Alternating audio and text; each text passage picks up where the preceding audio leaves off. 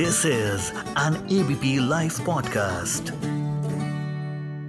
watermelon यानी तरबूज, जिसे आप और हम भारतीय गर्मियों में खाते हैं, और इस इमोजी का इस्तेमाल कर इंस्टा पे कूल लाइट समर कैप्शंस डालते हैं। लेकिन इस इमोजी का मतलब किसी के लिए लाइट नहीं, बल्कि काफ़ी सीरियस है। इसराइल हमास युद्ध के मद्देनजर ये इमोजी एक बार फिर अनगिनत सोशल मीडिया पोस्ट पर सामने आया। आखिर क्यों हो रहा है इसका इस्तेमाल? चलिए जानते हैं इसके बारे में आज के एफआईआई में, सिर्फ़ एबीपी लाइव पॉडकास्ट पर। मैं मानसी हूँ आपके साथ। पैलेस्टाइन प्रतीक के रूप में तरबूज का यूज़ कोई नई बात नहीं है। ये पहली बार 1967 में छह दिन के युद्ध के बाद उभरा, जब इसराइल ने वेस्ट बैंक और गाजा पर कंट्रोल कर लिया और ईस्ट यरूशलेम पर कब्जा कर लिया। उस समय इजरायली सरकार ने गाजा और वेस्ट बैंक में।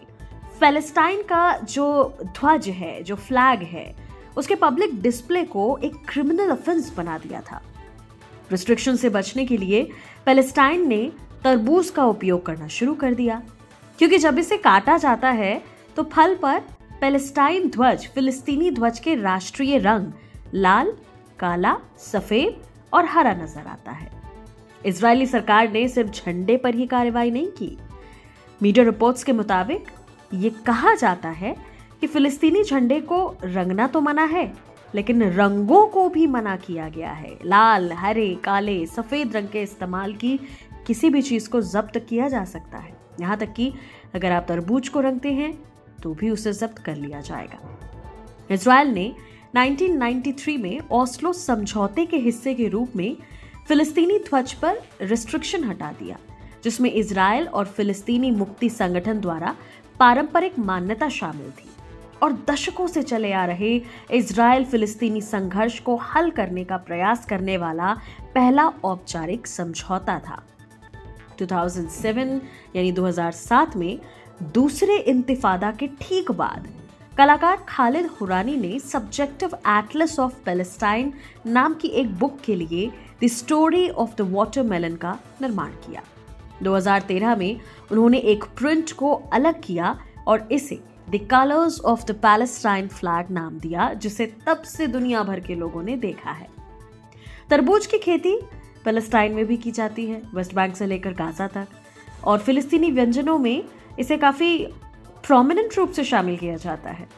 फिलिस्तीन इस पूरे साल उबाल पर रहा, ये तो आप और हम जानते हैं। हमास के हमले से बहुत पहले जिसने गाजा में इसराइल द्वारा रक्तपात शुरू कर दिया था।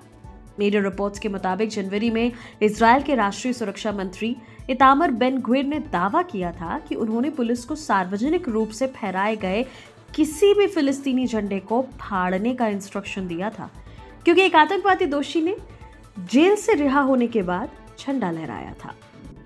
इसराइल में फिलिस्तीनी झंडा फहराना कानूनी रूप से रिस्ट्रिक्टेड नहीं है, लेकिन पुलिस अक्सर ये दावा करते हुए कार्रवाई करती है कि झंडा शांति को बाधित कर सकता है।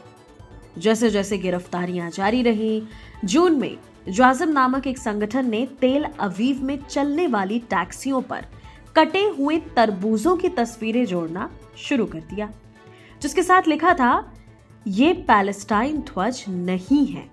आज पैलेस्टाइन में भले ही तरबूज के उपयोग का ओरिजिन तो क्लियर नहीं है, लेकिन इसे फिलिस्तीनी प्रतिरोध के प्रतीक के रूप में स्वीकार किया जाता है। आज के एफ़ में सिर्फ़ इतना ही। मैं मानसी हूँ आपके साथ on ABP live podcast